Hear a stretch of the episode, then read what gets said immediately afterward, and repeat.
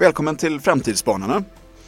Podden där du får följa med in bakom kulisserna hos Handelsbanken Fonder. Här får du lyssna på de som arbetar här.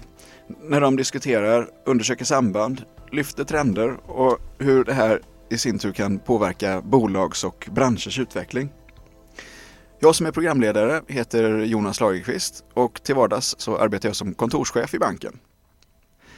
I detta avsnitt så har jag med mig två gäster. Det är Astrid Samuelsson som förvaltar Handelsbankens läkemedelsfond och vi har med oss Mikael Sens som eh, förvaltar Handelsbankens Asienfond och Kinafond. Astrid, hur, eh, hur ser din relation till Kina ut?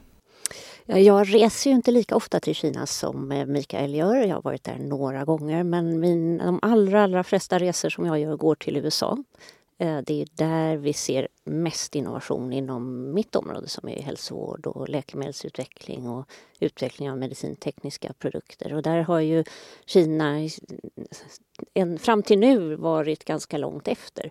Eh, men jag följer ju vad som händer och jag anar att det är en förändring på gång, att det håller på att hända någonting i Kina. I, i er yrkesroll så, så träffar ni ju en mängd bolag båda två. Eh, Mikael, hur, går det, alltså hur många bolag träffar du och hur går det till när du träffar de bolagen? Jag reser till Asien ungefär fyra gånger per år eh, och då landar jag i två, tre, fyra olika städer på varje resa. Min ambition är att träffa ungefär 200 bolag om året på de här resorna. Eh, och vill når väl upp nästan till det antalet. Eh, det handlar om att träffa mycket bolagsledningar, mycket folk i bolag men det handlar också om att, se, eh, se vad som händer. Så att jag försöker ha lite fritid när jag är iväg på de här resorna för att just gå omkring på stan och se vad som händer och prata med alla möjliga människor också. Så att eh, ibland har man ett möte med ett bolag och då, där man bara sitter i ett, ett rum och pratar men ibland så ger man sig också ut och tittar på deras verksamheter och ser, ser lite mer specifikt vad som händer. Eh, men det gäller att få massvis med intryck helt enkelt eh, under de här resorna. Träffar ni alla typer av bolag i alla typer av branscher och sektorer eller, eller, eller kan man säga att det finns en, en, en tyngdpunkt mot någon eller några? Ja, men det är klart att man eh, träffar ju fler bolag inom sektorer som man tror mer på för framtiden. Och när vi pratar om Kina och våra investeringar där så ligger de ganska mycket inom teknologisektorn därför att eh, Kina är ju det land i Asien som har absolut starkst, starkast innovationsmomentum i alla fall. Det är klart att eh, Korea och Taiwan och så här också har mycket innovation. Eh, men absolut bäst momentum så har vi, har vi Kina inom det här och det finns väldigt många intressanta bolag att investera i inom teknologi exempelvis. Men, men om man tittar på Asien som helhet så kan det vara olika sektorer i olika länder. Eh, I Filippinerna exempelvis, där handlar det inte så mycket om innovation men där finns det enormt fina och, och eh, duktiga fastighetsbolag. Så när man är i Filippinerna så kanske man fokuserar på att träffa sådana. Men just i Kina så är, är, är det ganska mycket teknologi även om det naturligtvis alltid är viktigt att försöka träffa bolag från alla möjliga sektorer så att man inte missar helhetsbilden. Det känns ju som att just tech är väldigt, är väldigt tungt när det kommer till Kina och att där, där händer mycket och att de inte bara bygger för, för oss i väst utan faktiskt ut, utvecklar för sig själva. Ja, nej men in, inom tech eh, så går de ju framåt med en enorm kraft. Eh, dels så vill ju staten, kinesiska staten, att, att landet ska gå i den eh, riktningen. Så man ger vissa skattemässiga fördelar till teknologibolag. Eh, men framförallt, alltså den kinesiska marknaden är väldigt stor. Liksom närmare 1,4 miljarder människor bor i landet och har 800 miljoner, nästan 800 miljoner människor eh, är på internet. Eh, och kineserna de gillar ny teknologi, tar till sig detta. och just på internet så är de kineser som är ute på nätet, de är där fyra timmar per dag i snitt, vilket är en bit mer än vad vi ser i, i, i många andra länder. Eh, så rent generellt sett finns det en stor marknad och ehm, just Kina ser ut att producera många bolag som kan bli globala marknadsledare. Och det, det, ser jag inte riktigt i andra asiatiska länder. I andra asiatiska länder så är det många bolag som kan kanske bli starka i sin hemmamarknad inom ett område men inte riktigt har eh, förmågan att bli en, en global spelare. Men eh, ett flertal kineser har det. Självklart inom internet, där ser vi att ehm, vi har ju som alla känner till, eller många känner till, två stora drakar. Det är Tencent och Alibaba. Eh, det är de två största bolagen. Tencent är ju störst i Kina på social networking och även absolut störst i världen nu för tiden på online gaming. Alibaba är ju störst på e-handel eh, i Kina och eh, kommer att, eller utmanar ju Amazon här framöver om att vara störst i världen inom e-handel. Eh, så där, där är de väldigt stora men vi, vi kan ju se att eh, på andra teknologiorienterade produkter är de också väldigt duktiga. Som svenskar känner vi ganska väl till det här Huawei som ju har lite grann konkurrerat ut Ericsson på telekomsystem. Uh, Huawei är största och bästa bolaget i, i världen nu in, inom det området. Kineserna har också blivit väldigt duktiga på vissa komponenter till mobiltelefoner, exempelvis ljudkomponenter till iPhones och alla andra telefoner så är de, är de bäst i världen idag. Det finns ett bolag som heter AC Technologies exempelvis som, som är starka där. Om vi, får, om vi får komma tillbaka till, eh, till några, några, några spännande case eh, lite senare så tänkte jag Astrid, du, du representerar ju hälsovårdsområdet och det är ju kanske ett område som inte, som inte är riktigt lika, lika omtalat som, som, just, som just, eh, just tech. Men det finns ändå tecken på starka innovationskrafter även där. Kan du berätta lite mer om hur det ser ut? Nej men det stämmer, det har, hälsovårdssektorn det är ju inte en sektor där Kina har legat långt framme. Eh, de senaste åren. Men det finns ju som sagt tecken på att det kommer att hända något. Och precis som Mikael var inne på så kinesiska staten har ju en vilja och det är ju att Kina ska bli framgångsrika även på det området. Och ett första steg är ju att ge mer pengar till forskning inte minst. Det är ju, så att säga, det är ju början till allt som kan bli innovativa produkter och där lägger man allt mer resurser på det och man ökar anslagen till medicinsk forskning och det kan man ju sätta i kontrast då till USA där de anslagen har legat ganska still under senare år.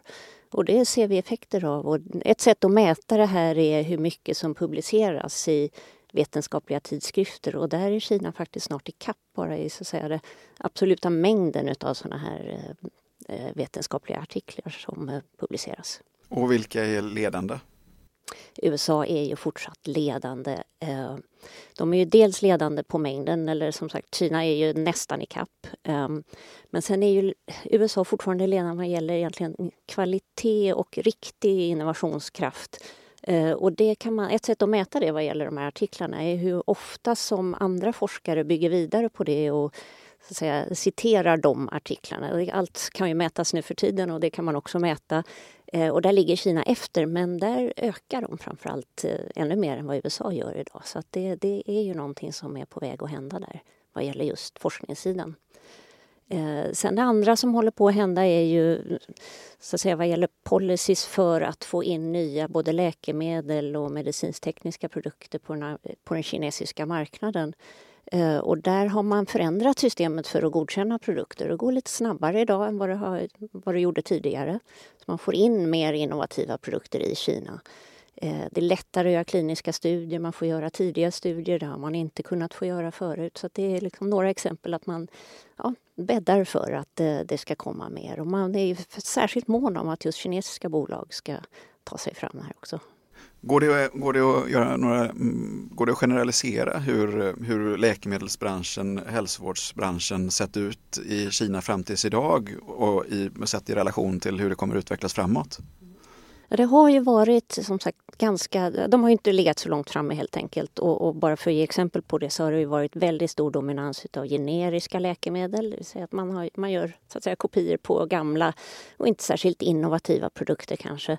Eh, de har ju också en väldigt stort fokus på traditionell kinesisk medicin och det kommer nog inte försvinna men det kanske troligen kommer liksom minska i andel. Jag tror den moderna kinesen kommer efterfråga något annat Eh, framöver. Ehm, så att man, har liksom, man kommer ju från en, en, en, en tid när man inte, absolut inte låg så långt framme. Men eh, vi ser ju nästa steg som de tar och, och drivet utav de här policyförändringarna är ju att de blir snabba på att um, egentligen kopiera det som är innovativt i väst. Det är ett första steg. Så att, eh, och det kan ske både på läkemedel och medicintekniska området. Vi ser till exempel kinesiska bolag nu som eh, tar in väldigt avancerade pacemakers, det kan vara avancerade hjärtklaffar till den kinesiska marknaden. Och jag tror efterfrågan är stor.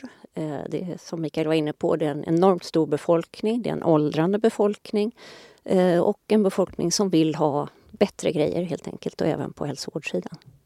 Jag kan bara flika in där eh, vad gäller antalet forskningspengar som finns numera i Kina. Så, som, som du är inne på inom hälsovårdssektorn så ökar det ju hela tiden och det gör det liksom totalt sett också.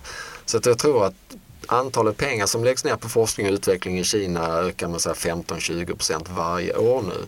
Och det innebär att man, som du också var inne på inom ditt område, att man totalt sett börjar närma sig USA. Så att ungefär en fjärdedel av världens alla forskning och utvecklingspengar idag eh, liksom finns eller sker, den forskningen sker i Kina. Och eh, då är man inte långt efter USA.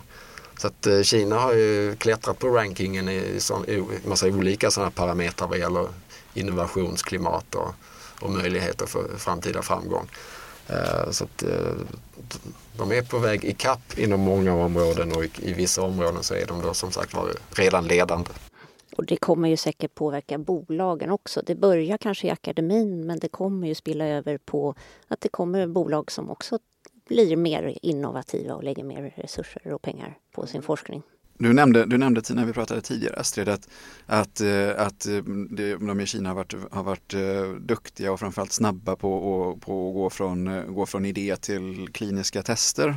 Ja, men det stämmer och de har blivit snabba på att plocka upp. Det kan vara en idé som möjligen har, har liksom, fröet har såtts i USA möjligen som det ser ut idag men de är väldigt snabba på så att säga kopiera kanske är mycket sagt, men vidareutveckla det för den kinesiska eh, situationen eller marknaden. Ehm, och det ser vi inom riktigt spännande områden nu, framförallt inom eh, cancerbehandling, det kanske är inom eh, behandling utav genetiska sjukdomar och där ser vi exempelvis, vi ser ju nya teknologier där som gör eh, otroligt spännande och där det händer väldigt mycket. Och en sån är en teknologi som heter CRISPR. Ett annat förenkling utav det är att kalla det för en gensax. Man är inne och klipper och förändrar inne i den i, i människans gener för att rätta till det som är fel och ger upphov till sjukdom. Eh, och, och, där händer det väldigt mycket men det faktum är att eh, Kina är nu först med att göra kliniska studier. Eh, I USA har de inte kommit igång än men i Kina så är det ett tiotal studier som redan är på väg. Så att, eh, där har de så att säga kommit ikapp lite grann eller till och med gått om kan man säga. Men ur ett, alltså, ur ett, eh, ur ett fondförvaltarperspektiv, är innovationskraft alltid, går, det, går det alltid att ställa mm, lika med lönsamhet och god avkastning?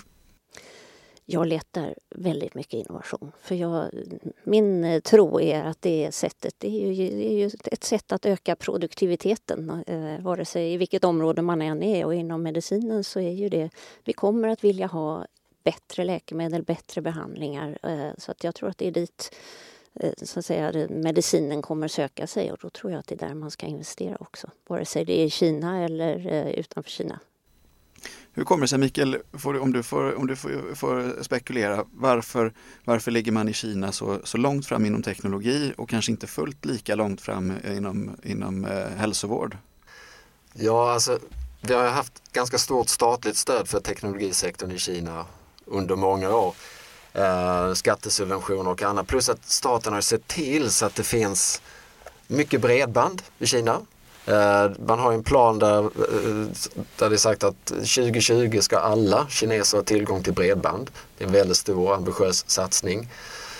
Eh, och sen naturligtvis, man har, och då har man fått väldigt många internetanvändare, närmare 800 miljoner. Det är ju inget annat land i världen som har lika många internetanvändare. Så då blir marknaden stor och företag kan experimentera lite i den marknaden och, och, och skapa då väldigt eh, konkurrenskraftiga tjänster. Så att det, det, har varit helt enkelt ett stort fokus på teknologi i Kina skulle jag säga. Och förutsättningar i form av en stor marknad och att konsumenterna väldigt snabbt tar till sig nya produkter och, och tjänster. Astrid, Kina då som, som, som världens förmodligen största konsumentmarknad. Ehm, även icke-kinesiska bolag inom, eh, inom läkemedelsbranschen bör ju behöva förhålla sig till den kinesiska marknaden som, som möjlig marknad för avsättning av sina produkter. Hur ser du på det? Nej men absolut, det är ju en av de världens största marknader inom hälsovård och det gör de. Det finns bolag, vi har ju bara närliggande AstraZeneca har en väldigt stor andel av sin försäljning i Kina.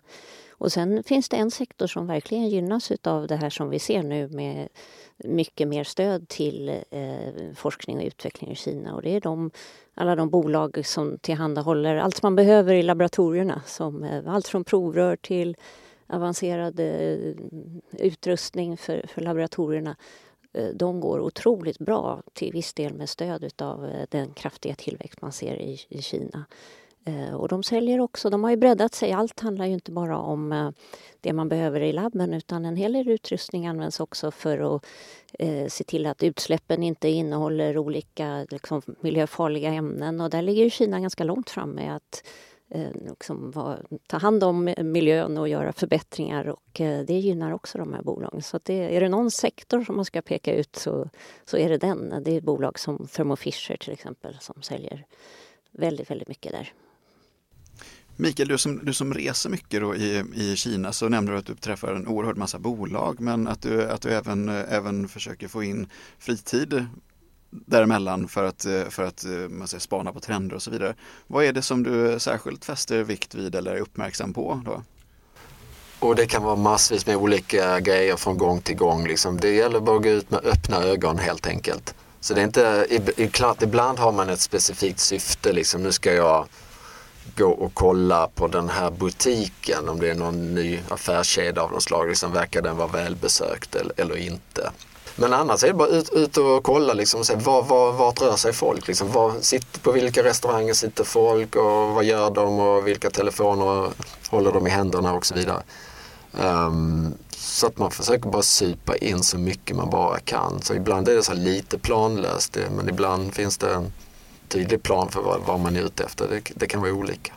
Det låter ju som att eh, det kan komma att bli fler resor till Kina framöver för dig Astrid, eller vad tror du? Ja, nej, men jag gissar det. Inom kommande år så kommer vi hitta idéer. Men jag har ju mina spanare ute så det är väldigt bra att det är så vi jobbar. Vi samarbetar och pratar med varandra och eh, när Mikael kommer hem och kanske har spanat in något så kanske det bäddar vägen för att jag reser dit så småningom också.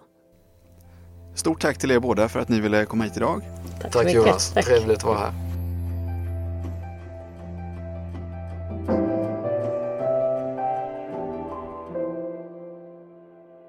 Den information och de uppgifter som lämnas i den här poddsändningen är framtaget av Handelsbanken Fonder och syftar till att ge allmän information och utgör inte ett personligt råd eller en personlig rekommendation. Den investerare som önskar rådgivning anpassad till dennes individuella förhållanden rekommenderas att ha kontakt med sitt Handelsbankskontor. Handelsbanken Fonder reserverar sig för eventuella fel i poddsändningen. Historisk avkastning är ingen garanti för framtida avkastning. De pengar som placeras i fonder kan både öka och minska i värde och det är inte säkert att du får tillbaka hela det insatta beloppet. Fullständiga informationsbroschyrer med fondbestämmelser, faktablad och aktuell kursutveckling återfinns på fondbolagets webbsida www.handelsbanken.se fonder.